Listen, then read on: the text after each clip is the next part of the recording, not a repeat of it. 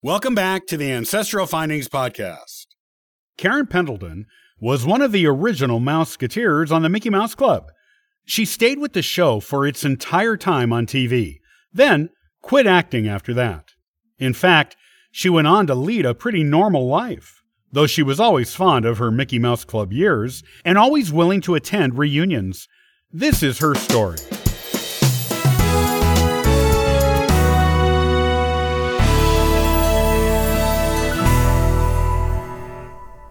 Karen Anita Pendleton was born in 1946 to a set designer father and a housewife mother.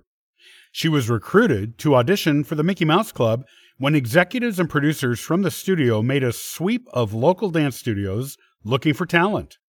She was cast on the show and was one of its youngest cast members. She was also one of the only nine cast members from the first season to stay on the show for the entire time it was in production. After the end of the show, Karen toured Australia with some of the other cast members for a couple of years. On the TV show and in live performances, Karen was often paired with Cubby O'Brien because they were the two youngest cast members on the show. After the first season of the show, Walt Disney whittled down the original 26 cast members to nine of them, keeping the kids who had the best work ethics and personalities.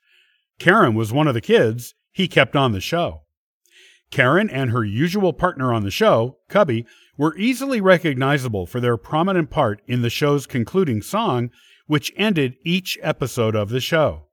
Karen and Cubby started out the closing song together, looking into the camera and singing the first line of the song.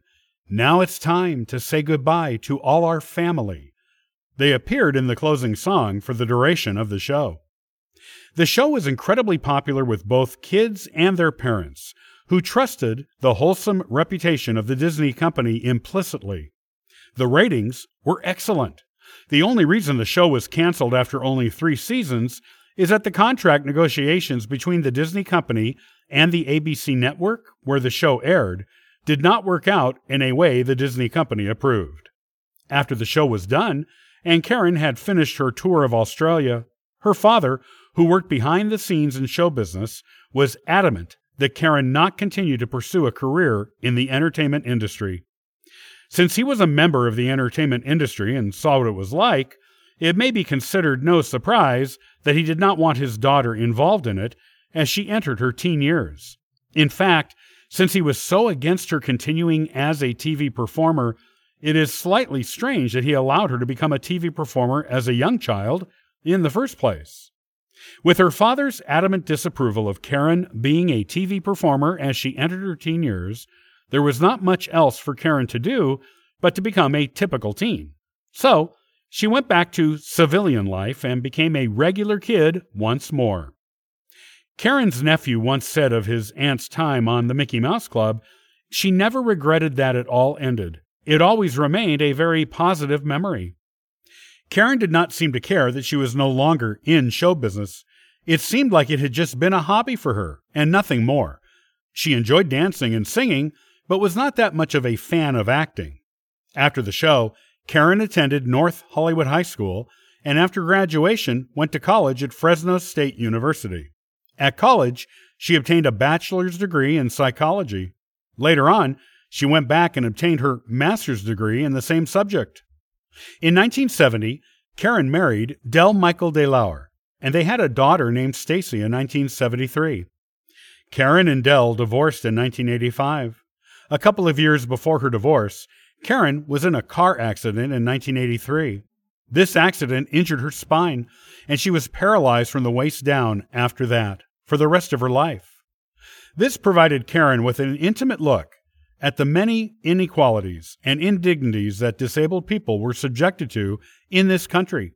And so she became an advocate for disabled people.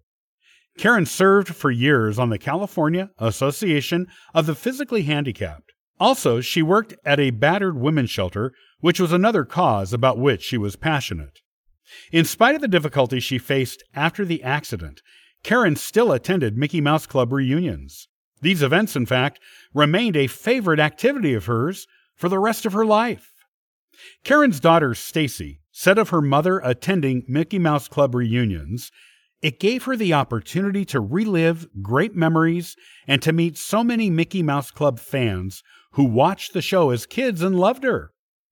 Other former Mouseketeers mentioned pushing her around in her wheelchair at Disneyland during Mickey Mouse Club reunions and being amazed at how many people still recognized her and remembered her with affection. Those who knew her best said that though she had the right to be cynical about what had happened to her, she never was, and that she loved it when people would come up to her and tell her how much they loved her and the show. They remembered there always being a positive aura around Karen. Karen appeared in several Mickey Mouse Club reunion shows and parades at Disneyland over the years. She also attended fan conventions. It was something that she truly enjoyed. After she passed away in 2019 at 73 years old, her daughter said, My mom loved her Mouseketeer family. Getting together with her co stars was always a high point. It gave her the opportunity to relive great memories and to meet so many Mickey Mouse Club fans that watched the show as kids and loved her. Many told her that they named their daughters Karen in her honor. That is quite an honor indeed. It showed just how much the fans of the show loved Karen and how special she was to them. After Karen passed away, she was survived by her daughter Stacy and two grandsons, Luke and Griffin.